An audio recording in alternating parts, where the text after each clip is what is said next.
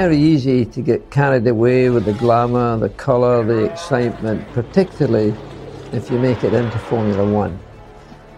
The second thing is, without any doubt, is don't think you're that good. Γεια σας. Καλώς ήρθατε σε ένα ακόμα showbiz μετά από πάρα πολλές εβδομάδες, είναι η αλήθεια. Uh, μπήκαμε σε μια uh, άτυπη ραστόνη, αλλά η πραγματικότητα είναι ότι απλώς περιμέναμε τη σωστή στιγμή. Uh, είμαι ο Δημήτρης Μπίζας, ακούτε την, uh, μία από τις αρκετές εκπομπές του Total Racing Podcast Network. Uh, είναι Τρίτη δέκα Δεκέμβρη, εσείς που το ακούτε. Εδώ που το γράφουμε δεν είναι Τρίτη δέκα Δεκέμβρη uh, και δεν είμαι και μόνος μου. Uh, θα το έχετε καταλάβει και από τον τίτλο. Ε, μαζί μου ως ε, καλεσμένος, αλλά περισσότερο ως ένας από τους πιο ε, ας πούμε, πώς να το χθέσω για να μην φανεί ότι σε καλοπιάνω, ένας από τους ανθρώπους οι οποίοι τους αρέσει να έρχονται και να μιλάνε για Φόρμουλα ένα και δώσ' τους σαράντα λεπτά να μιλάνε για Φόρμουλα ένα. Δηλαδή είναι εξαιρετικό ότι δεν έχω προ, προαποφασίσει τι θα πω με τον Γιάννη Μάριο Παπαδόπουλο, ούτε λίγο, μόνο τα πολύ βασικά. Σε καλησπερίζω. Καλησπέρα. Καλύτερα δεν μπορούσες να το θέσεις, νομίζω. Ακριβώς αυτό. Δώσε μου χρόνο να μιλάμε για Φόρμουλα ένα. Ε, αυτό, γιατί καταλαβαίνω εγώ ότι... Ε, καταρχάς να πούμε, γιατί εγώ θέλω να είμαι διαφανής. Να πούμε στο κοινό mm. ότι δεν είμαστε στον ίδιο χώρο. Ε, γράφουμε, γράφουμε το podcast με τον τρόπο που γράφουμε όλα τα Total Racing podcast ε, με τα παιδιά. Δυστυχώς, λόγω υποχρεώσεων και απόστασης, ε, και το παίρνω πάνω μου αυτό, δεν μπόρεσα να βρεθώ με τον Γιάννη Μάριο. Παρ' όλα αυτά, Ε, όπως, συγγνώμη, όπως και με τα υπόλοιπα podcast, έτσι και με αυτό δεν θα καταλάβετε απολύτως καμία διαφορά. ε, Εξάλλου ε, έχουμε μιλήσει τόσες φορές, φορές, τόσες πολλές φορές που μπορούμε να, να τα πάμε καλά και έτσι. Έτσι Ο, ακριβώς. Οπότε θα σε πάω κατευθείαν. Καταρχάς θέλω ένα πολύ γενικό σχόλιο πριν πιάσουμε ακριβώς ε, τα θέματά μας. Ε, πώς σου φάνηκε το δύο χιλιάδες δεκαεννιά συνολικά, πώς κρίνεις τελικά μια χρονιά η οποία μπορεί να μην είχε μάχη για τον τίτλο, αλλά είχε ενδιαφέροντες αγώνες? Ε, η αλήθεια, Δημήτρη, πρώτα απ' όλα να σε ευχαριστήσω για την πρόσκληση, είναι τιμή μου, γιατί ξέρω ότι θα κάνουμε μια πολύ ωραία κουβέντα όπως κάνουμε πάντα. Ε, νομίζω ότι είναι μια χρονιά η οποία μου άφησε μια γλυκόπικρη γεύση. Γλυκιά, διότι στο ξεκίνημά της μου είχε δημιουργήσει αρκετές προσδοκίες και μου είχε αφήσει να αισθανθώ ότι θα βλέπαμε κάτι διαφορετικό, και επικρή διότι διαπιστώσαμε στους τελευταίους επτά οκτώ αγώνες ότι τελικά τίποτα δεν είχε αλλάξει τόσο όσο ε, νομίζω ότι όλοι όσοι αγαπούμε τη Φόρμουλα ένα θα θέλαμε, ούτως ώστε να δούμε ένα πρωτάθλημα που θα κρινόταν στον τελευταίο αγώνα.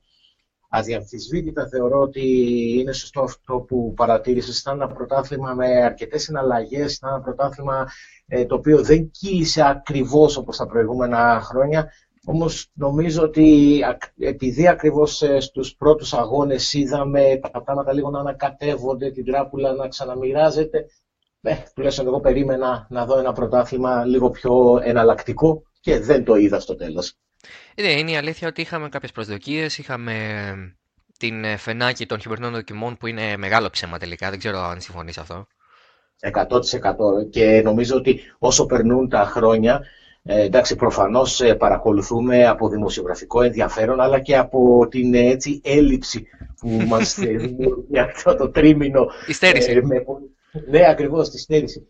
Παρακολουθούμε επισταμμένα το τι συμβαίνει στις χειμερινές δοκιμές, όμως έχω φτάσει στο συμπέρασμα, Δημήτρη, να θεωρώ ότι δεν πρέπει να δίνουμε απολύτως καμία σημασία στο τι κάνουν τα μονοθέσια στη Βαρκελόνη τα τετραήμερα έως, έως και το δεκαεννιά, τα τριήμερα που θα δούμε το είκοσι. Το είκοσι είναι πράγματι πολύ μεγάλο ε, ψέμα όσον αφορά αυτό που προσπαθούμε εμείς να διαβάσουμε. Ξέρεις, και μπαίνουμε, για να κάνουμε και λίγο την αυτοκριτική μας, εγώ θα την κάνω σίγουρα, μπαίνουμε mm. πολύ να σχολιάσουμε, πιστεύω, εμείς οι επαγγελματίες του χώρου, δηλαδή εμείς που πρέπει να καλύψουμε αυτά τα πράγματα.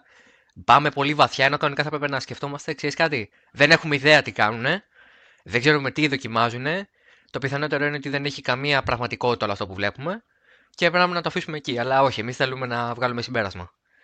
Είναι, ε... μια, αλήθεια, είναι μια αλήθεια αυτή που μου αναφέρεις. Εντάξει, δεν θέλω να ψέξω τόσο πολύ εμάς τους δημοσιογράφους του ειδικού τύπου, υπό την έννοια ότι... και ο κόσμος περιμένει κάτι να ακούσει από εμάς. Υποτίθεται ότι είμαστε οι ειδικοί, ας πούμε, ε, και περιμένει να ακούσει έτσι ένα πρώτο σχόλιο.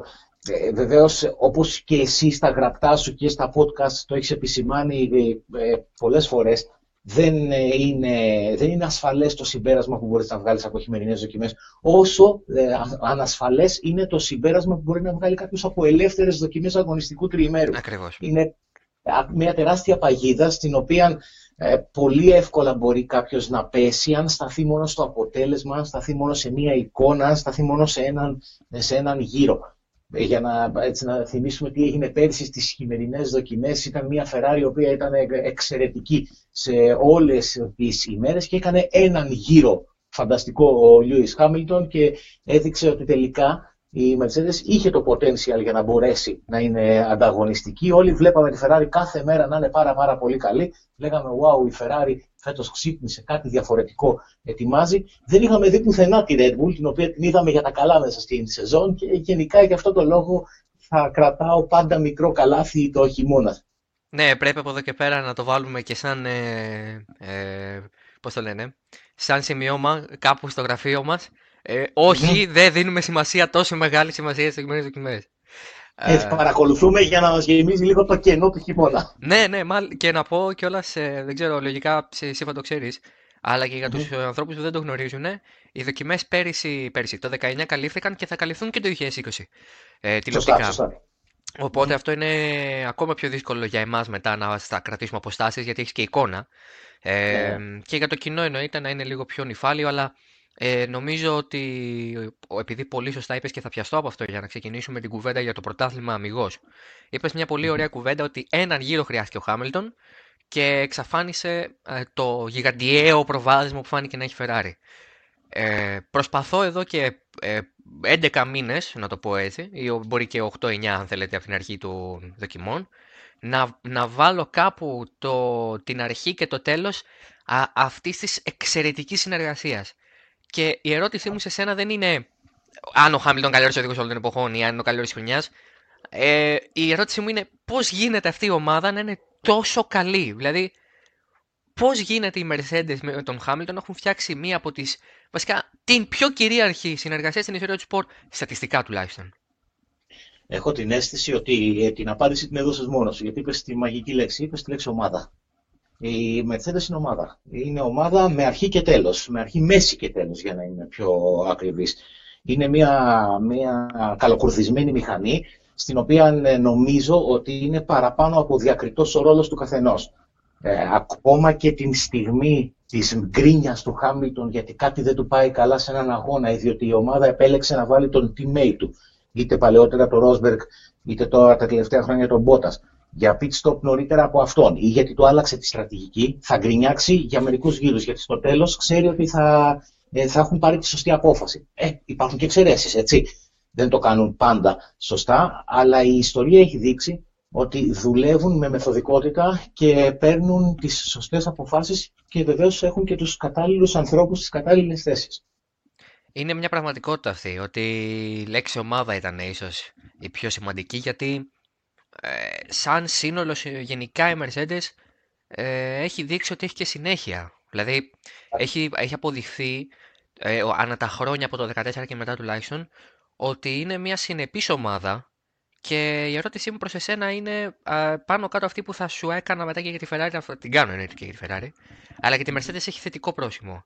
Σε αυτό, σε αυτή τη συνέχεια, σε αυτή τη συνέπεια ευθύνεται ο, ο Άρχον, ο Wolff ή ο Lauda πριν φύγει προώρα, ή οι οδηγοί, δηλαδή πού το αποδίδεις εσύ, ότι ο Χάμιλτον με το εύρος του ταλέντου του του σωθεί ή ο Wolff είναι ένας πανίσχυρος μάνατζερ που χτυπάει το χέρι στο τραπέζι και λεκτικά και γίνονται όλα.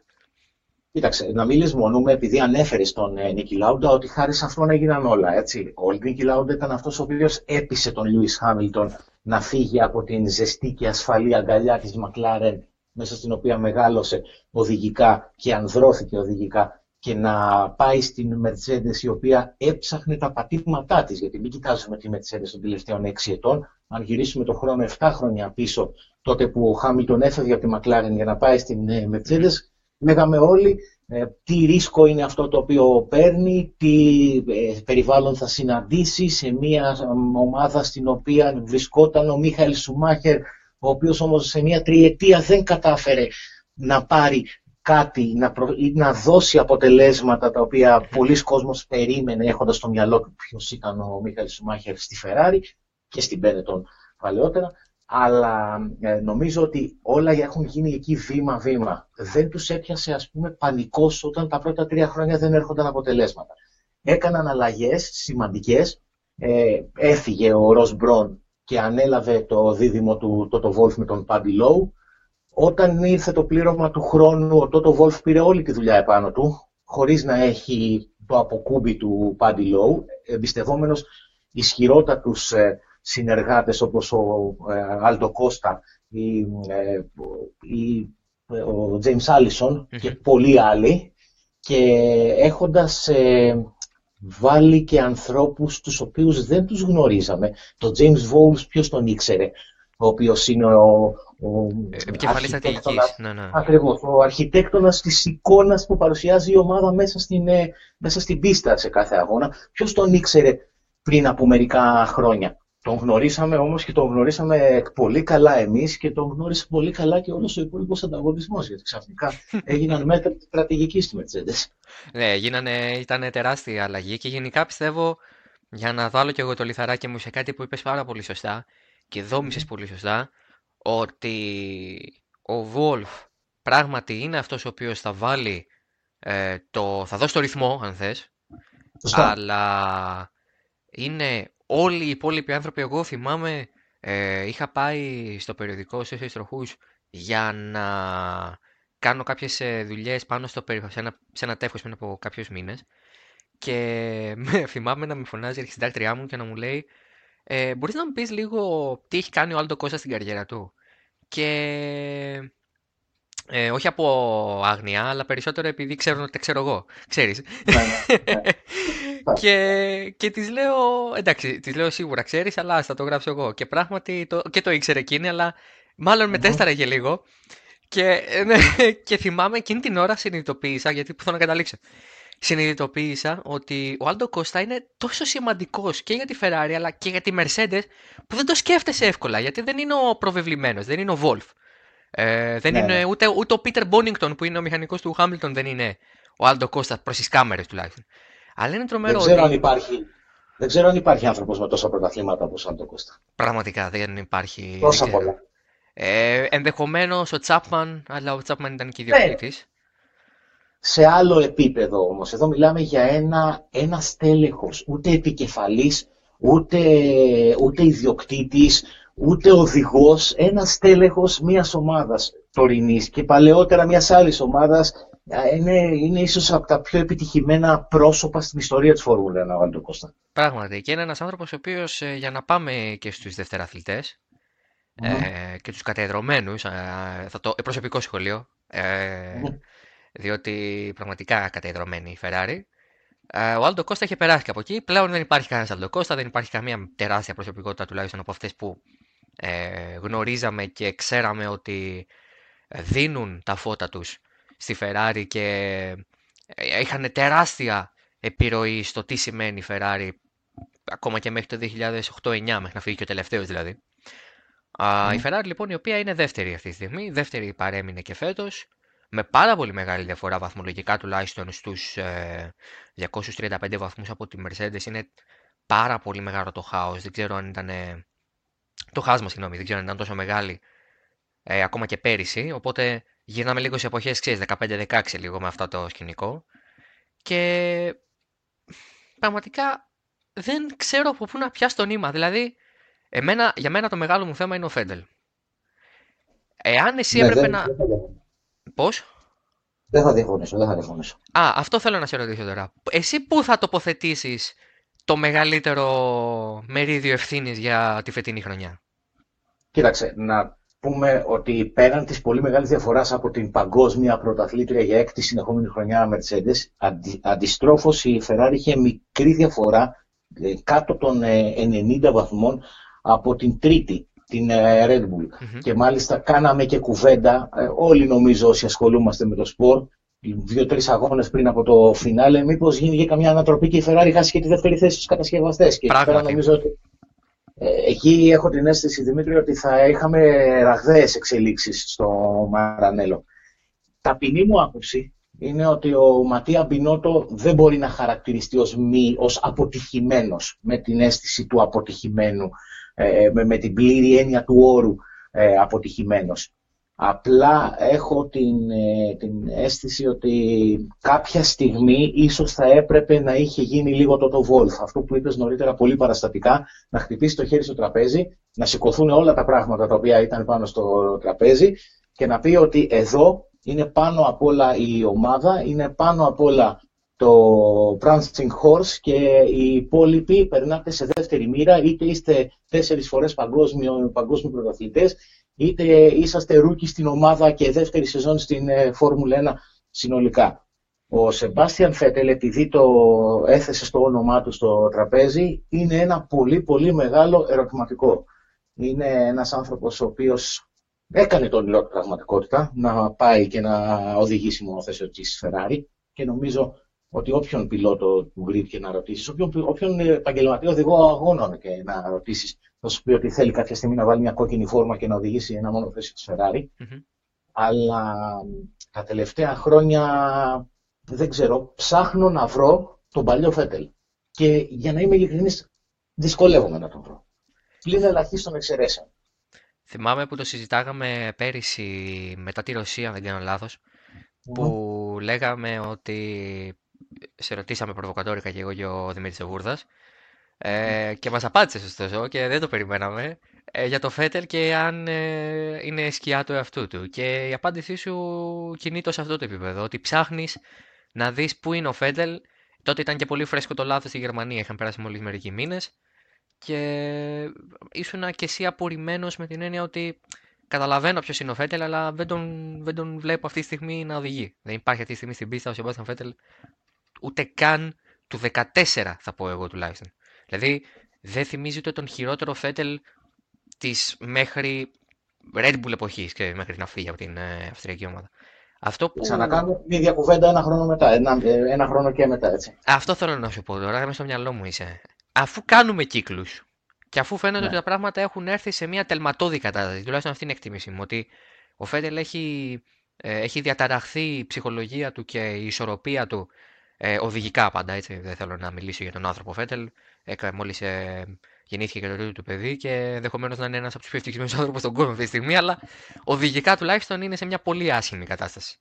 Η δική ναι. μου εκτίμηση, και χωρίς να θέλω να σε παρασύρω σε αυτό, αντιθέτως θέλω να μου πεις τη δική σου, είναι ότι ο Φέτελ καλό θα ήταν για μένα να φύγει από φέτος. Δηλαδή να κλείσει η χρονιά και να πει εγώ αποχωρώ.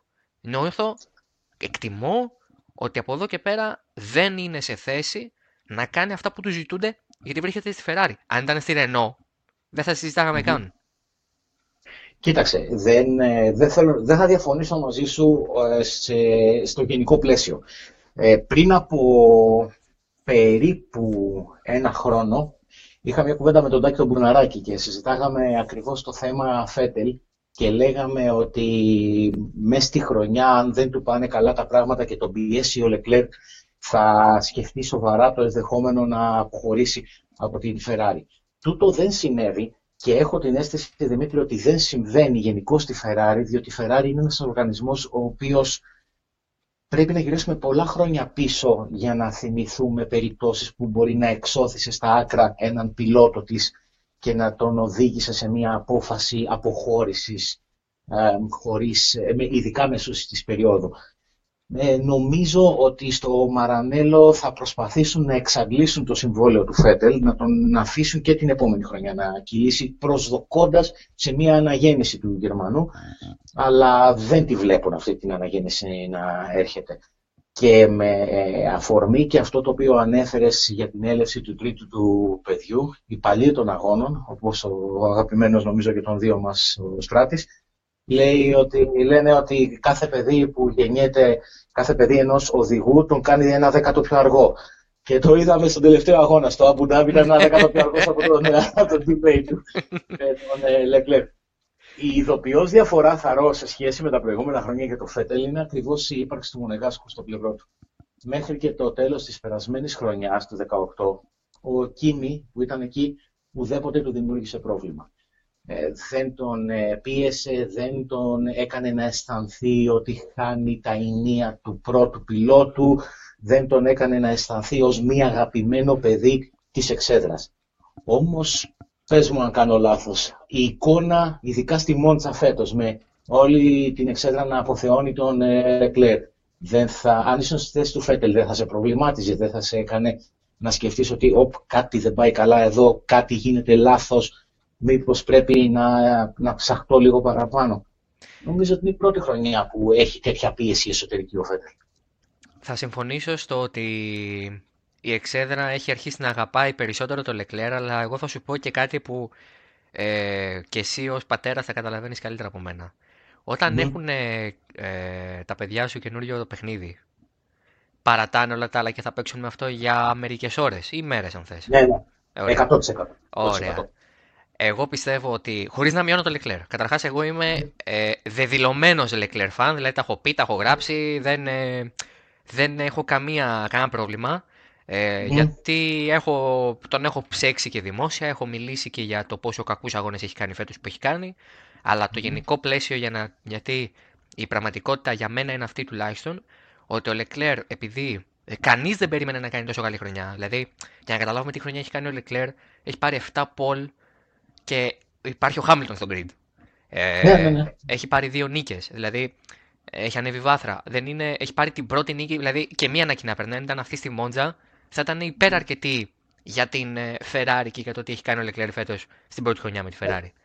Έτσι ακριβώς. Οπότε οι Ιταλοί, οι Ιταλοί, επειδή είναι και άνθρωποι οι οποίοι την Ferrari την έχουν σαν εθνική ομάδα, τα λέγαμε και πέρυσι, θα τα ξαναλέμε και θα τα λέμε yeah, yeah. στον αιώνα τον άπαντα, έχουν το Leclerc τώρα ως τον αρχηγό αυτής της ομάδας, ως τον άνθρωπο ο οποίος ήρθε, δεν περίμενε κανείς ότι ήταν τόσο καλός, αλλά κοίτα που είναι και τελικά ε, να δεις που θα γίνει και ο αγαπημένος μας.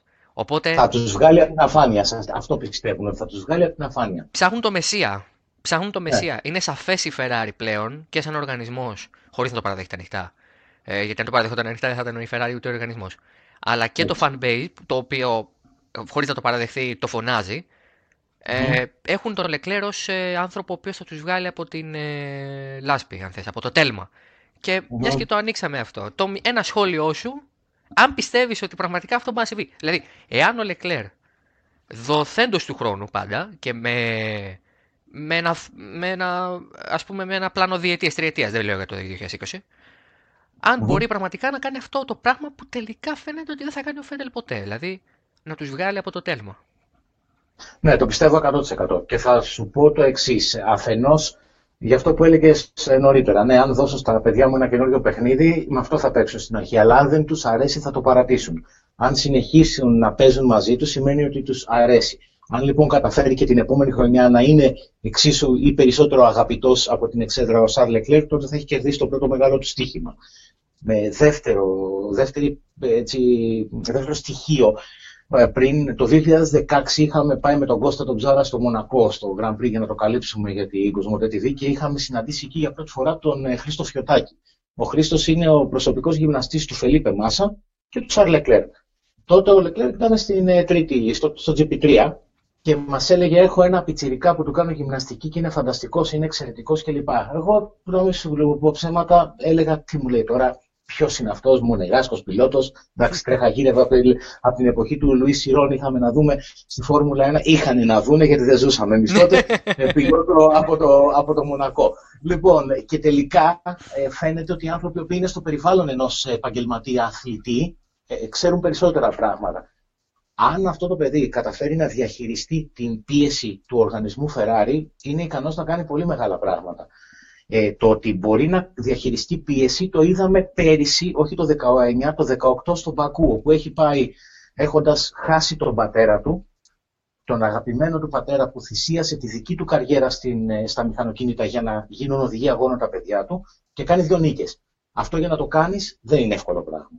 Τώρα, το θέμα της, της πίεσης μέσα στην Ferrari είναι διαφορετικό, όμως νομίζω ότι ο, ο Μονεγάσκος, επειδή είναι και πιτσιρικάς, μπορεί να, να κερδίσει αυτή την πίστοση χρόνου που νομίζω ότι καθένας στη θέση του θα ήθελε. Πάντως, έχω την αίσθηση, Δημήτρη, ότι ε, θα δούμε πολύ στο μέλλον ε, μονομαχίες με Leclerc, με Verstappen και με τους υπόλοιπους ρούκι, γιατί έχει έρθει μια, έπειτα από πολλά χρόνια μια πολύ καλή φουρνιά νέων οδηγών. Τώρα μου έδωσες την τέλεια πάσα και εγώ, ξέρεις, είμαι εξαιρετικός ε, σκόρερ. Οπότε θα... Αλλά όχι το ποδόσφαιρο.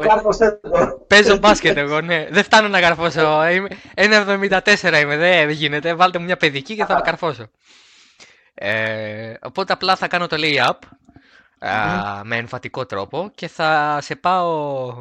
Και θα πάω τη συζήτηση, όχι εσένα. Θα πάω τη συζήτηση, θα το πω σωστά. Στη Red Bull και εννοείται, στον, κατά την προσωπική μου άποψη, καλύτερο, πληρέστερο οδηγό ε, της γενιάς του ε, mm-hmm. και θα δούμε αν θα παραμείνει έτσι, αν θα τον φτάσουν ε, οι Leclerc, Russell, Norris κτλ. Τον Max Verstappen. Αυτός yeah. ο συνδυασμός τώρα, έκανα χθες ένα poll στο Twitter μου και έλεγα mm-hmm. ποιο είναι το μεγαλύτερο κέρδος της Formula ένα για τα επόμενα χρόνια. Δηλαδή, τι έγινε φέτος που θα την βοηθήσει να είναι ένα καλύτερο σπορ το είκοσι, το είκοσι ένα, το είκοσι δύο κτλ. Και έβαλα επιλογές τον, ε, τη McLaren, θα τα πούμε και αυτά. Έβαλα το, την απόδοση του Leclerc που τα είπαμε και έβαλα και τη Honda. Ναι.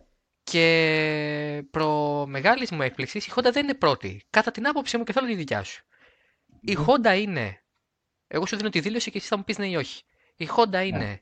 το μεγαλύτερο ευτύχημα που έχει η Φόρμουλα ένα στα χέρια της, διότι με τέσσερις δυνατούς κατασκευαστές έχει ανέβει το επίπεδο του πρωταθλήματος ξορισμού. Το μεγαλύτερο ευτύχημα της Φόρμουλα ένα είναι το βάθος της Βραζιλίας. Α, είναι σωστό. Η, είναι, η επιστροφή, είναι η επιστροφή της Honda ε, σε απόλυτη κυριαρχία, με, με τέτοια εικόνα την οποία είχε ε, με το Verstappen τα, τη φετινή χρονιά να κάνει εξαιρετικά πράγματα, με τον Gasly να μην είναι τόσο τόσο τόσο καλός, αλλά τελικά αποδεικνύεται και από το... από το βάθρο του στη Βραζιλία, ότι δεν είναι τυχαίος. Απλά δεν μπόρεσε ίσως να διαχειριστεί την πίεση της Red Bull και με την Toro Rosso, στην οποία έχει λιγότερη πίεση, μπορεί να κάνει κάποια καλά πράγματα. Με τον Alexander Albon, τον οποίο θεωρώ έναν εξαιρετικά ανερχόμενο και πολύ ικανό ε, οδηγό. Μολονότι ε, για μένα, Δημήτρη, δεν, δεν ήταν ο ρούκι της χρονιάς. Θεωρώ ότι... Ε, εντάξει, τον, τον ανέδειξαν στον καλά της εφ άι έι ως ρούκι της χρονιάς. Για μένα ο, ο Λάντο Νόρις ήταν ο ρούκι της χρονιάς, ε, αλλά ε, νομίζω ότι η Honda με τον συνδυασμό της Red Bull, που όλοι ξέρουμε τι μονοθέσια μπορεί να φτιάξει ο Νιούι, με τον Verstappen και με τον Albon, με την Toro Rosso να βοηθά, γιατί αποδείχθηκε φέτος ότι τελικά η Toro Rosso του ενός βάθρου πριν από δώδεκα χρόνια στη βρεγμένη Μόντσα με τον Sebastian Vettel δεν ήταν το μοναδικό της ιστορίας της, είχαν άλλα δύο βάθρα και σε συνδυασμό και με τους νέους πιλότους που έρχονται, αυτό είναι το μέλλον της Formula ένα. Θα σταθώ πρώτα, θα κάνω ένα μικρό σχολείο και θα πω συμφωνώ για το ότι δεν ήταν ο Albon. Νομίζω mm-hmm. ότι η Fiat το έδωσε βαθμολογικά περισσότερο, ε, ναι. λόγω τελικής κατάταξης, αλλά αλίμονο αν ο Albon δεν ήταν μπροστά με ε, τη Red Bull στους τελευταίους εννιά αγώνες. Ε, για μένα, ναι, πρέπει να ήταν ο Norris. Εγώ θα σου έλεγα και το Russell, παρένθεση mm-hmm. είναι αυτό τώρα που συζητάμε, θα σου έλεγα και το Russell, ε, αναλογικά πάντα, εντάξει δεν θα πάω τώρα σε αποτελέσματα, έτσι. Μια δεκαέκτη θέση έχει να επιδείξει ως καλύτερο αποτελέσμα. Yeah. Ε, θα, θα σου έλεγα και το Russell, αλλά πιο έντονα σίγουρα τον Norris, ο οποίος ήταν εξαιρετικός και θα τα συζητήσουμε και όταν θα φτάσουμε στη McLaren. Mm-hmm. Για την Red Bull πράγματι θα συμφωνήσω, χωρίς να θέλω να γίνω ε, γραφικός και να πω ότι φέρνω καλεσμένο και συμφωνώ σε όλα, αλλά την χάνα συμφωνούμε σε όλα, δεν τα κάνουμε. Ε, εντάξει, το βλέπουμε ψυχρά και νομίζω πολύ λογικά το σπορ, χωρίς ναι, αισθηματισμό. Κοίταξε, και εκτός αυτού, επειδή έχουμε μιλήσει και αρκετές φορές, έχουμε πιάσει το vibe ενός του άλλου, οπότε ε, βλέπουμε ότι έχουμε κοινές απόψεις, α, και δε, εδώ δεν δημιουργούμε τεχνητό δράμα, ε, δεν είμαστε επαγγελματίες. Ε, οπότε δεν έχουμε τέτοια. Αν συμφωνούμε, συμφωνούμε. Αν διαφωνούμε, διαφωνούμε πολιτισμένα. Αυτό mm-hmm. που μου κάνει και εμένα εντύπωση, μάλλον αυτό που μου κάνει περισσότερο εντύπωση στη Red Bull, είναι ότι η μετάβαση έγινε εξαιρετικά ομαλά, mm. δεδομένου ότι υπήρχε και η Toro Rosso μια χρονιά πέρυσι, η οποία αναμφίβολα έδωσε δεδομένα και η μαμά Red Bull γνώριζε χωροταξικά τι θα χρειαστεί να φτιάξει και να αλλάξει για να μπει ο κινητήρας της Honda, για αφού μόλις βγήκε ο κινητήρας της ε, Tag Heuer Renault δηλαδή. Mm-hmm. Οπότε ε, τους δίνω, αν θες, το credit και σε αυτό ε, και τους δίνω το credit στο ότι καταφέρανε να μην κάψουν και τον Albon. Δηλαδή εγώ το ναι. θεωρώ σημαντικό, ότι καταφέρανε τελικά... Και τον Gasly δεν τον έκαψαν τελικά. Ξέρεις τι, τον Gasly, τον, ε, αν θες να πάμε μαγειρικά, ε, τον, ε, λίγο τον τσιρτσίρισαν. Ναι, απλά δεν τον, δεν τον άφησαν να, να, να ξεροκαεί. Τον όχι. έχουν κρατήσει ελαφρώς ζουμερό, ούτως ώστε να τον έχουν, να τον έχουν stand-by για οποιοδήποτε μελλοντικό του σχέδιο. Δείπνο. Έτσι, έτσι, ακριβώς, ακριβώς. Ναι, εντάξει, η αλήθεια είναι ότι ο Gasly θα μπορούσε να είχε αποκαεί. Είναι μεγάλο κρίμα. Δηλαδή, αυτός ο άνθρωπος πιστεύω ότι άμα καθόταν όλη τη χρονιά θα είχε κάνει τόσο κακή σεζόν που δεν θα μπορούσε σε καμία περίπτωση να σωθεί αυτή η καριέρα με κανέναν τρόπο. Ε, ο Albon, απ' την άλλη, ήρθε ε, πραγματικά μέσα σε δώδεκα μήνες. Ο Albon πρέπει να έχει κάνει το καλύτερο δωδεκάμινο οδηγού στην ιστορία. Έτσι. Δηλαδή, από απόκληρο τη εφ δύο στη Φόρμουλα E και από τη Φόρμουλα E ένα τηλεφώνημα μακριά από τη Φόρμουλα ένα ήταν.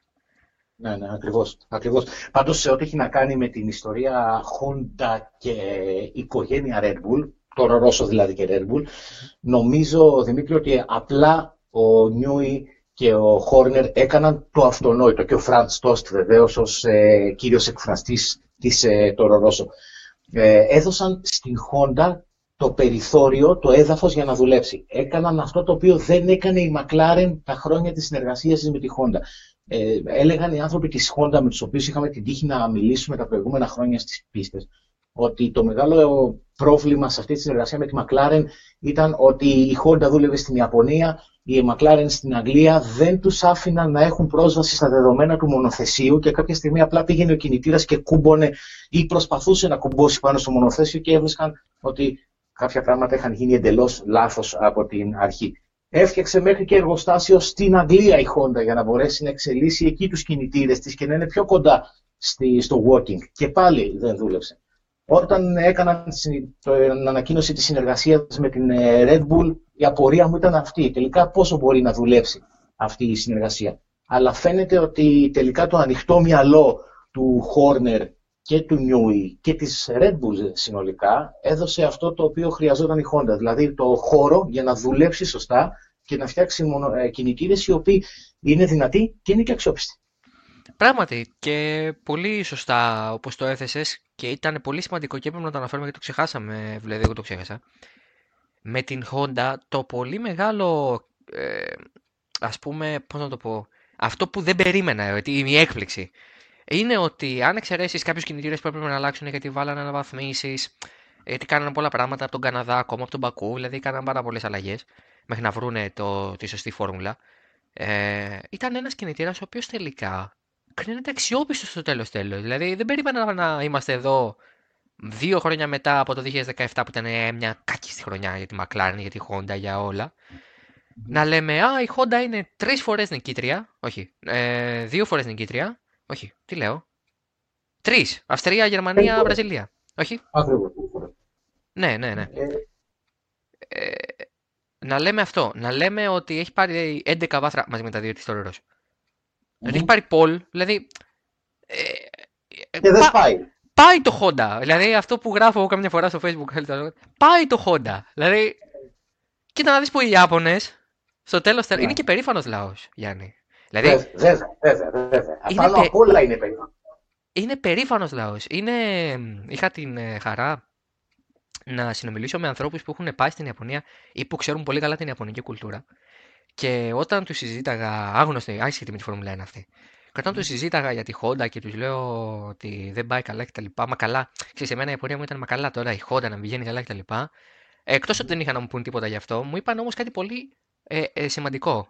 Στην Ιαπωνία, ο εργαζόμενος, εάν κάτι πάει λάθος στην εταιρεία, και λάθος του να μην είναι, δηλαδή και κάποιο, κάτι που δεν τον αφορά, θα πάει στον ε, επικεφαλής και θα του ζητήσει συγγνώμη για την, ναι. ε, για την ε, ελλειπή ε, προσπάθειά του. Ε, ε, υπάρχει μια απίστευτη κουλτούρα, ε, αν θες πολλές φορές και υποταγής, αλλά βασικά ε, προσήλωσης. Είναι εξαιρετικά ναι, ναι. πεισματάριδες. Ναι, δεν διαφωνώ καθόλου. Από όσο γνωρίζω και εγώ και από όσο έχω συναναστραφεί ε, ανθρώπους οι οποίοι είναι από την Ιαπωνία ή έχουν δουλέψει στην Ιαπωνία, λένε ακριβώς αυτό το πράγμα. Ότι είναι, είναι πραγματικά εντυπωσιακός ο τρόπος με τον οποίο αντιδρούν επαγγελματικά, σε σημείο στο οποίο να είναι και ίσως απρόσιτοι κάποιες στιγμές σε, σε επαγγελματικό επίπεδο. Δεν τους παίρνεις εύκολα κουβέντα των Ιαπώνων, δεν τους βλέπεις να κάνουν, να δίνουν συνεντεύξεις, να μιλούν πολύ. Εντάξει, έχουν εδώ που τα λέμε τώρα για να χαριτολογήσουμε και λίγο, έχουν και ένα θέμα με τα αγγλικά, δηλαδή δεν τους καταλαβαίνεις κιόλας. Εμείς είμαστε της Οξφόρδης ή του Κέμπριτζ, αλλά τέλος πάντων νομίζω ότι μπορεί να μας καταλάβει πιο εύκολα ένας Ευρωπαίος από ό,τι μπορεί να καταλάβει έναν Ιάπωνα όταν ε, μιλά αγγλικά. Ε, έχουν τεράστιο θέμα, γιατί έχουν, δεν έχουν πολλούς ήχους που έχουμε εμείς στα αγγλικά, σαν ενδοευρωπαϊκή γλώσσα και σαν σαξονική γλώσσα. Δεν υπάρχει στα ιαπωνικά, αλλά ακόμα και όταν μιλάνε, τους ακούς. Και όταν διαβάζεις, τέλος πάντων, μετά τι έχουν πει, γιατί έχουν μεταφραστεί προφανώς αυτοί οι άνθρωποι, ε, βλέπεις μια προσήλωση ότι εμείς θα κάνουμε ένα, δύο, τρία. Δηλαδή, ούτε αερολογίες, ούτε θα κάνουμε αυτό, θα κάνουμε. Όχι. Ε, είμαστε καλά. Η Honda έχει βελτιωθεί. Ε, ευχαριστούμε πολύ τη Red Bull. Είναι τρομερό. Και μια, και μια έμφυτη ευγένεια σαν, σαν λαός. Έτσι. Είναι τρομερά ευγενείς, δηλαδή θα σου δώσουν πάντα το χέρι, ακόμα και αν τους φέρεις σε δύσκολη θέση με μια ερώτηση. Δεν θα στραβόμουτζουνιάσουν, δεν θα ε, προσπαθήσουν να κλείσουν την συνέντευξη, την κουβέντα άρον-άρον, διότι τους ενόχλησε αυτό το οποίο τους είπες. Θα σου απαντήσουν τόσο όσο, όσο πρέπει και στο τέλος θα σου δώσουν το χέρι και θα σου πούνε και ευχαριστώ γιατί αφιέρωσες χρόνο από την ζωή και την επαγγελματική σου ε, πορεία, το χρόνο σου, για να τους κάνεις μια συνέντευξη και να δείξεις τη δουλειά τους. Νιώθουν, ε, είναι πραγματικά ένας λαός εξαιρετικών Ε, προδιαγραφών για Φόρμουλα ένα. Δηλαδή, αν το σκεφτείς, τι χρειάζεται η Φόρμουλα ένα, προσήλωση, ηρεμία, στόχο, ε, πάθος. Το έχουν, οι Ιάπωνες το έχουν. Και είναι προσωπική μου εκτίμηση ότι το ότι η Honda είναι σε αυτό το επίπεδο ε, δεν είναι μόνο ε, εκεί, δηλαδή δεν είναι το ταβάνι της. Ενδεχομένως, αν μείνει και μετά το είκοσι είκοσι ένα, να είναι και ακόμα καλύτερη. Πιστεύεις ότι θα μείνει, παρένθεση αυτό, μια, ένα άλλο σχόλιο για να συνεχίσουμε μετά. Πιστεύεις θα μείνει ναι, και μετά το είκοσι είκοσι ένα? Θα... Νομίζω ότι θα μείνει. Δεν, έχω... δεν πιστεύω ότι η Honda πήρε το ρίσκο, γιατί ήταν τεράστιο ρίσκο μετά από την απόφαση του τέλους του δύο χιλιάδες οκτώ και την αποχώρηση όπως έφυγε από τη Φόρμουλα ένα και την εξέλιξη του εννιά με την Μπρόντζιπι να παίρνει δύο πρωταθλήματα οδηγών κατασκευαστών με μονοθέσιο της Honda ε, και έχοντας δώσει ο Ρος Μπρόν ένα δολάριο για να πάρει την ομάδα. Δεν νομίζω ότι θα γύριζαν στη Φόρμουλα ένα αν δεν ήταν αποφασισμένοι να πετύχουν. Επέμειναν μετά την ε, τραγική έτσι, συνεργασία με την ε, McLaren. Να μου επιτρέψουν οι φίλοι της McLaren να τη χαρακτηρίσω έτσι. Δεν έχω κρύφτει πίσω από το δάχτυλό μου ποτέ, αλλά ήταν τραγική εμπειρία νομίζω και για τις δύο πλευρές αυτή η συνεργασία.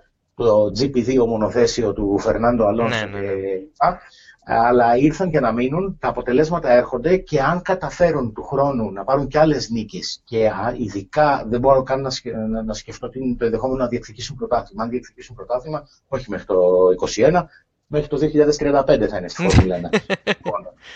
Δηλαδή θα, θα, θα, θα εξηλαιωθούν και για όλα όσα έγιναν πριν από έντεκα χρόνια. Θα, θα αισθανθούν ότι γυρίσαμε και τα καταφέραμε. Δεν έχουμε πλέον τη ρετσινιά του αποτυχημένου, που, αυτό που έφυγε από τη Φόρμουλα ένα δίχως να καταφέρει να πάρει τίτλο, δίχως να καταφέρει να, να σταθεί εκεί που το όνομα Honda πρέπει να βρίσκεται.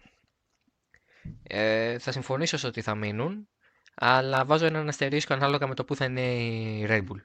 Αλλά ναι. θα, αυτά θα δούμε γιατί το είκοσι είκοσι ένα είναι και μια τεράστια κουβέντα ε, από μόνη της, πέρα Honda, δηλαδή πέρα τη Honda. Ναι. Πάμε και στη McLaren που είναι το τελευταίο μεγάλο μας θέμα.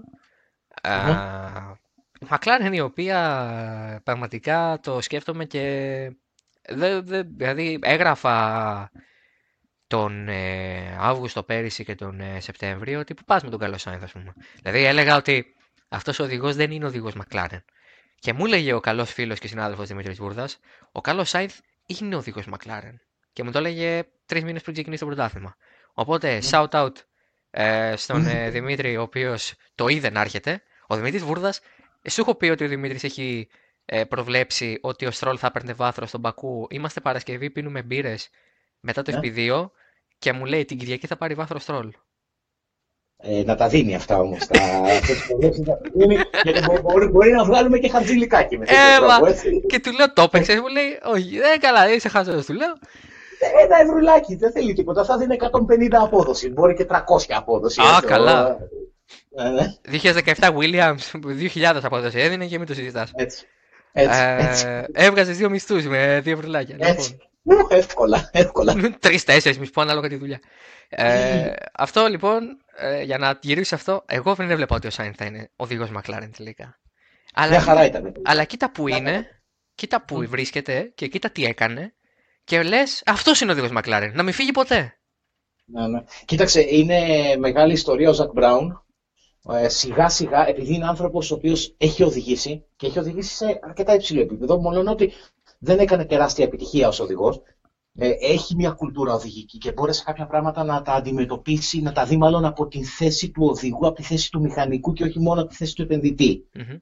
Ε, τεράστια κίνηση, μολονότι είναι, έγινε μεσούσης της περίοδου και νομίζω ότι θα τη δει η McLaren μπροστά της τα επόμενα χρόνια. Andreas Seidl, ένας άνθρωπος προερχόμενος από την Porsche, ο οποίος ε, το πρώτο πράγμα το οποίο ζήτησε ήταν να φτιάξουν αεροδυναμική σύραγγα. Κανένας, νομίζω ότι οι περισσότεροι επικεφαλής ομάδων θα πήγαιναν και θα λέγαν «ΟΚ, okay, να δούμε τι μπορούμε να αλλάξουμε στην τέρυγα, τι μπορούμε να κάνουμε, τι, να, να κάνουμε μια καινούργια συνεργασία κάπου». Αυτός λέει θέλω, «Θέλω σύραγγα και θέλω να κάνουμε μια καινούργια συνεργασία με τη Mercedes. Να έχουμε ακόμα καλύτερους κινητήρες από αυτούς τους οποίους έχουμε μέχρι τώρα και να μπορούμε να εξελίσσουμε διαρκώς το μονοθέσιό μας ώστε να είμαστε ανταγωνιστικοί». Και όπως έχω απαντήσει πολλές φορές και σε μηνύματα που μας έρχονται την ώρα των μεταδόσεων σχετικά με το τι ομάδα είσαι στη Φόρμουλα ένα, εγώ είμαι σαράντα τρία στα σαράντα τέσσερα, έχω μεγαλώσει με τη Φόρμουλα ένα να, να κυριαρχείται από τρεις ομάδες, McLaren, Ferrari, Williams, ήταν οι τρεις ομάδες οι οποίες με σουρανώσαν τα χρόνια που ξεκίνησα εγώ να αγαπώ την Φόρμουλα ένα παρακολουθώντας τις τηλεοπτικές μεταδόσεις και διαβάζοντας τα περιοδικά της εποχής. Επομένως, δεν θα μπορούσα να μην έχω έτσι μια ιδιαίτερη αγάπη στις συγκεκριμένες τρεις ε, ομάδες. Έτσι, την, ε, την Ferrari, ως, και, Ferrari και ως τη μεγαλύτερη ομάδα ε, στην, από πλευράς τίτλων, την McLaren του Ayrton Senna, του Alain Prost, του Niki Lauda και την Williams του Sir Frank, ο οποίος πολύ μας στεναχωρεί τα τελευταία χρόνια που δεν βάζει λεφτά για να την ξανακάνει την ομάδα ισχυρότατη εκεί που ήταν παλιά. Αλλά νομίζω ότι είναι μια ομάδα που δεν θα πεθάνει ποτέ. Αυτό με τη Williams είναι πονεμένη η συζήτηση. Ε, και το τέλμα εκεί κι αν είναι τεράστιο. Δηλαδή λέμε για Ferrari και McLaren ε, που να πάμε και εκεί κάτω. Ε, ένας βαθμός και αυτός αποτύχει. Ε, ναι. Η McLaren, ε, ο Andreas Seidl και η McLaren είναι ένας συνδυασμός που δεν είδαμε να έρχεται. Γιατί ξαφνικά ακούσαμε ότι ένας πρώην, μηχανικό, ένας πρώην επικεφαλής της Porsche Motorsport ενδιαφέρεται για αυτόν η McLaren. Και όταν άρχισε να ψάχνει ο κόσμος τι είναι ο Andreas Seidl και κατάλαβε ότι είναι ο άνθρωπος ο οποίος έφτιαξε όλο το πρόγραμμα στους αγώνες αντοχής της Porsche, νομίζω κατάλαβε Καλώς. και ο τελευταίος ότι μιλάμε για έναν ικανότατο manager. Ακριβώς, ε, ακριβώς. Και, και αν θες την άποψή μου, και εγώ θέλω τη δική σου σίγουρα, είναι mm. ότι ένα τέτοιο μοντέλο χρειάζεται και η Ferrari αν θες, διότι θέλει έναν άνθρωπο ο οποίος να μην έχει καμία σχέση με τον οργανισμό Ferrari, να έχει πολλά χρόνια να ασχοληθεί με τη Φόρμουλα ένα, ο Seidl, ή και καθόλου. Ο Seidl ήταν στην μπι εμ ντάμπλιου Zauber μέχρι το δύο χιλιάδες εννιά με δύο χιλιάδες δέκα, μια δεκαετία έχει περάσει από τότε, mm. και να μην έχει καμία σχέση με, τον, με την Ιταλική κουλτούρα. Να είναι ένας άνθρωπος που να, σαν, σαν τον Todd, απλά να έρθει τσουπ, να προσγειωθεί στο Μαρανέλο και να κυριαρχήσει για δεκαοκτώ χρόνια, γιατί αυτό έκανε τελικά ο, ο Todd. Άρα, άρα λέμε, λέμε να ξαναγυρίσει η Ferrari στις, ε, στην αρχή της, ε, μάλλον στα μέσα της δεκαετίας του ενενήντα, με δύο μη Ιταλούς στο τιμόνι, Ζαν Τοντ και Ρος Μπρόν, με τον Μίχαελ Σουμάχερ, ένα Γερμανό ε, οδηγό και ε, έναν δεύτερο οδηγό ο οποίος θα είναι ανταγωνιστικός αλλά δεν θα, βάζει, δεν θα δημιουργεί πονοκέφαλο στον πρώτο. Στο πρώτο. Ναι, ε, ναι ο Seidl είναι μια, ένα τεράστιο κεφάλαιο και νομίζω ότι θα το, βλέ, θα, θα το διαβάζουμε καλύτερα τα επόμενα χρόνια. Ε, στη Ferrari, όταν τα τελευταία χρόνια, όσες φορές επιχείρησαν, δηλαδή στην περίπτωση του Αριβαμπένε που τον έφεραν από, από την καπνοβιομηχανία για να ασχοληθεί με την Φόρμουλα ένα, ε, τα αποτελέσματα, νομίζω, ε, ταπεινή μου άποψη, τον αδικούν τον Αριβαμπένε. Δηλαδή, ναι. Δες που, που ήταν η Ferrari το δεκατέσσερα και που την άφησε τη Ferrari στο τέλος του δεκαοκτώ όταν και αντικαταστάθηκε άρον-άρον από τον Μπινότο.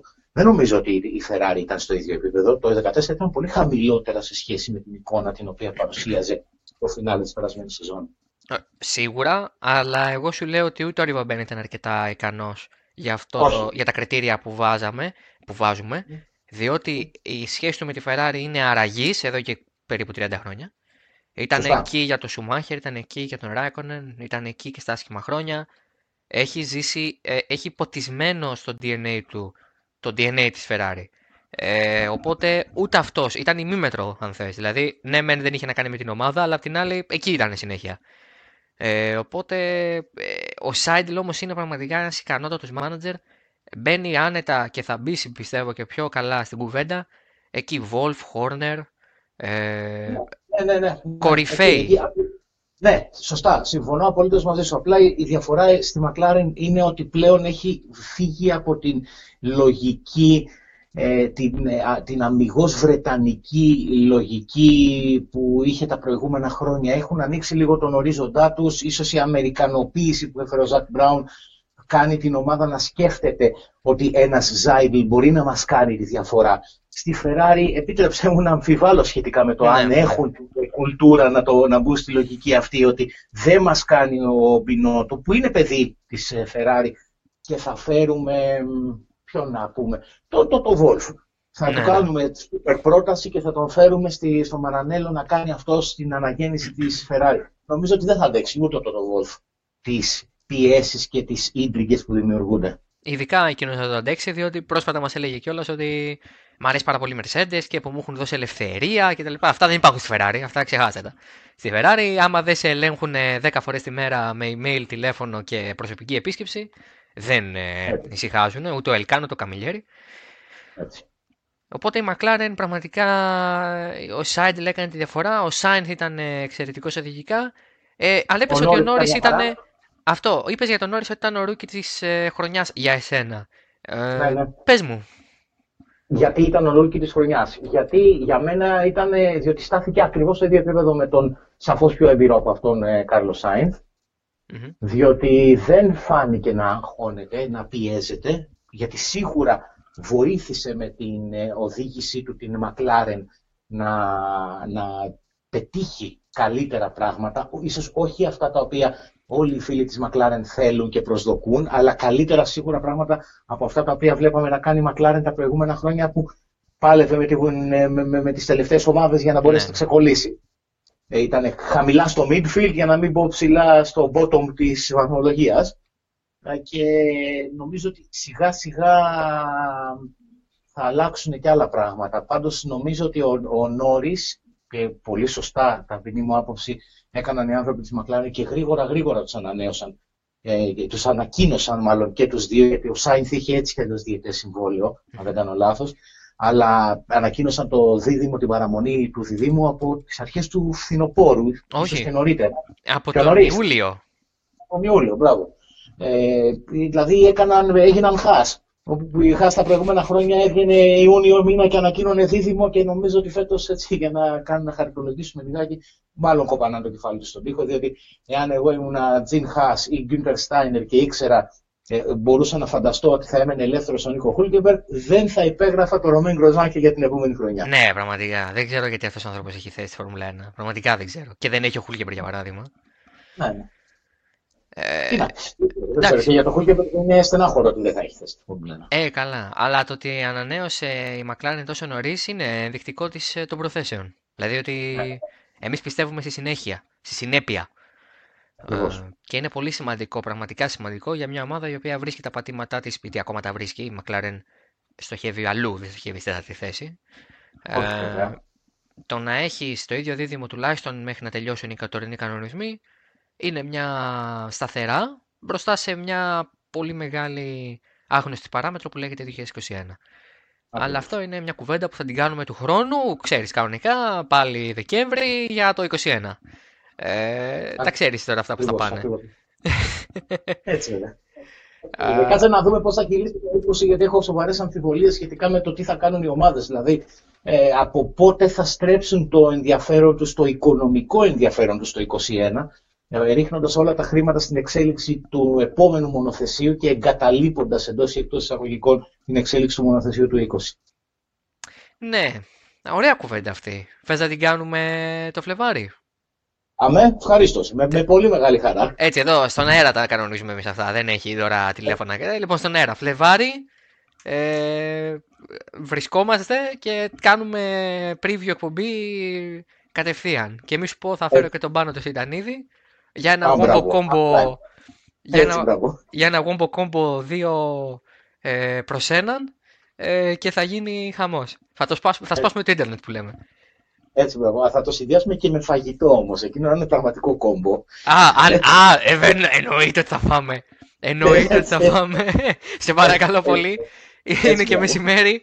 Λοιπόν, ε, ένα γενικό σχόλιο για το Midfield. Είπες για τη Χάς. Μου είχες πει ότι θες να αναφερθείς στη Χάς και στο πόσο χάλια ήταν φέτος. Ναι, ήταν χάλια. Ήταν χάλια. Απογοήτευση. Απογοήτευση. Πιο, απογοητευ... πιο απογοητευτική εικόνα νομίζω ακόμα και από τη Williams που την περιμέναμε ότι θα ήταν χάλια φέτος, αλλά η Haas είχε ανεβάσει αρκετά τον πύχη τα πρώτα δύο τρία χρόνια της και φέτος ήταν πολύ κακή, πολύ κακή.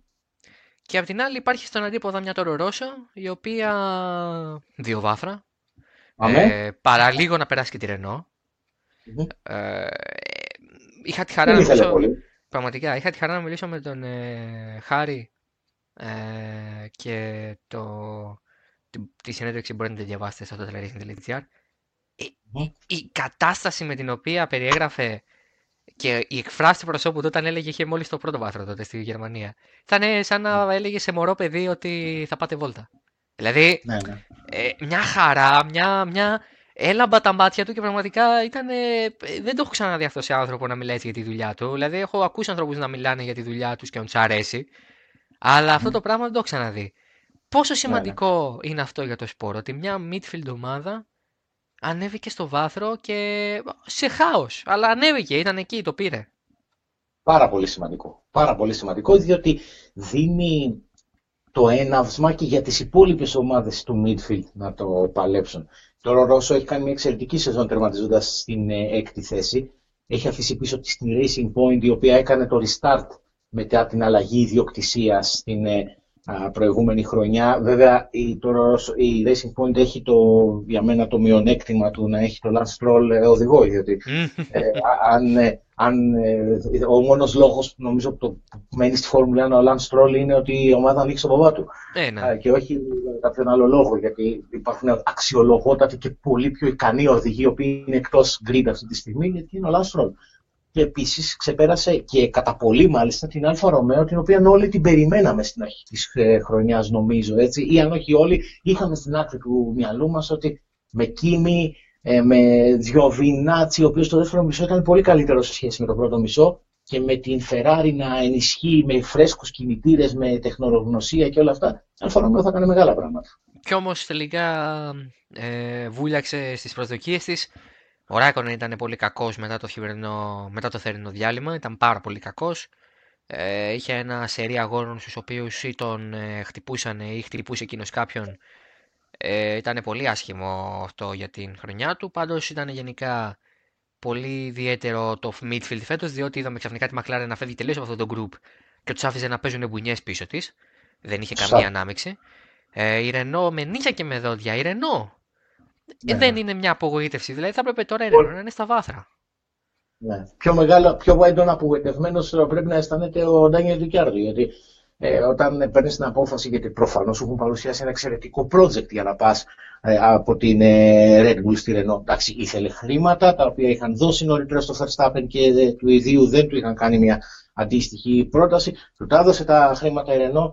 Αλλά αν είσαι Ρικιάρντο, δεν θες και να διεκδικείς νίκες, δεν θες να διεκδικείς βάθρα. Έχεις μάθει να πανηγυρίζεις, να ανεβαίνεις στο βάθρο και να παίρνεις νίκες. και πηγαίνεις σε μια ομάδα η οποία πραγματικά φέτος δεν έχει κάνει τίποτα. Έχει, έχει τερματίσει στην πέμπτη θέση, αλλά με μια χαοτική διαφορά σχεδόν πενήντα τεσσάρων βαθμών από τη McLaren. Έτσι, τεράστια διαφορά. Είναι μεγάλο ο σκόπελος που πρέπει να περάσει η Red Bull, η Renault, συγγνώμη, και λέω η Red Bull. Mm-hmm. Η Red Bull μια χαρά είναι. Ε, είναι πολύ σημαντικό για μένα αυτό που είπε ο Ρικάρντο κάποια στιγμή, είναι ότι μου λείπουν τα βάθρα. Ναι, δηλαδή, ναι. Μου λείπει να ανεβαίνω. Ε, είναι επτά φορές νικητής. Ε, όχι, έξι νομίζω. έξι, έξι. Ε, είναι έξι φορές νικητής. Ε, επτά πλέον ο, ο Verstappen με το τι με εκείνα. Ε, είναι τεράστιο το, το να βρίσκεσαι τόσο πίσω ενώ έχεις συνηθίσει να είσαι τόσο μπροστά. Αλλά ή νομίζω ότι και ο ίδιος συνορίζει πως ε, κάποια στιγμή ε, θα χτυπήσει, θεωρώ, η πόρτα μιας μεγάλης ομάδας. Θα χτυπήσει η πόρτα της Ferrari, για παράδειγμα, ή της Mercedes. Ναι, το πιστεύω, το πιστεύω και εγώ αυτό. Το πιστεύω. Και θα, δεν θα είναι στην prime ηλικία των τριάντα είκοσι εννέα που είναι τώρα, θα είναι τριάντα τρία, ας πούμε, τριάντα δύο. Αλλά θα, θα κάνει ένα καλό συμβόλαιο, ίσως τελευταίο συμβόλαιο της καριέρας του εκεί. Και μήπως με κάποιο τρόπο πάει για τίτλο.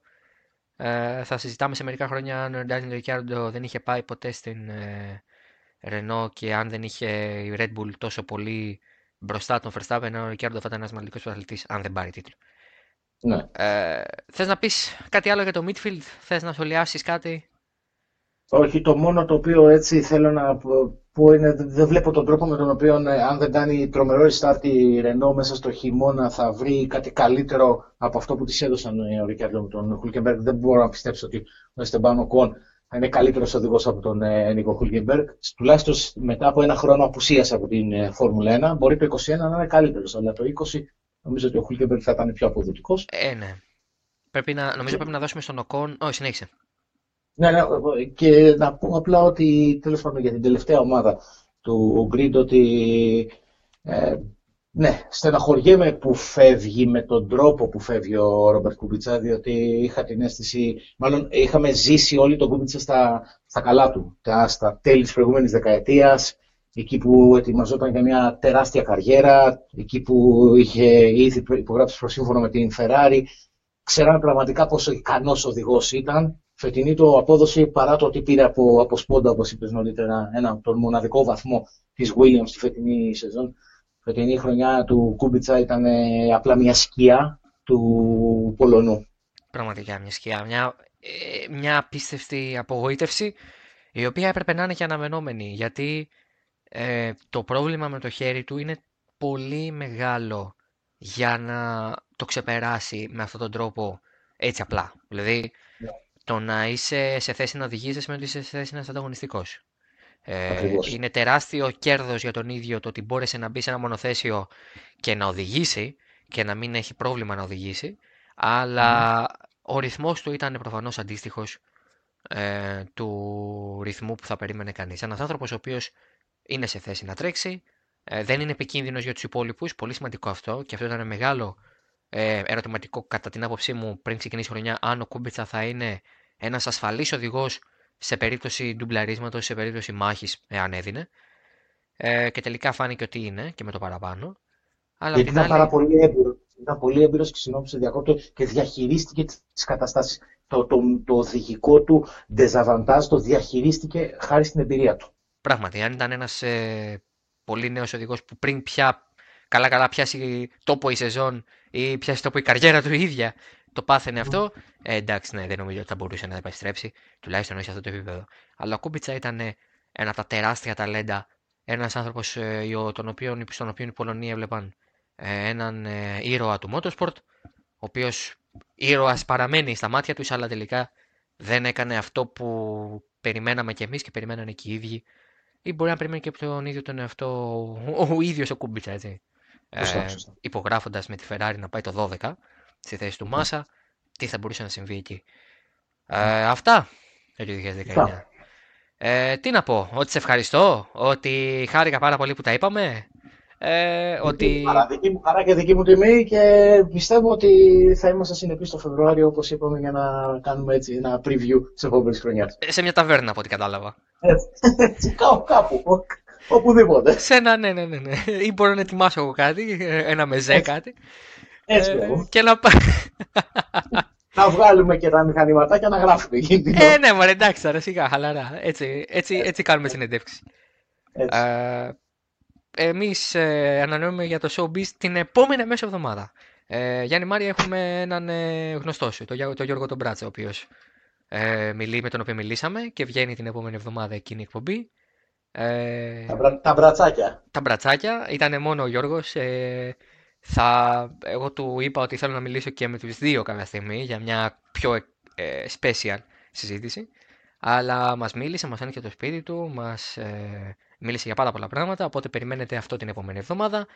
Ε, αυτό ήταν λοιπόν το showbiz ε, αυτής της εβδομάδας, το πρώτο τελευταίο για τη χρονιά.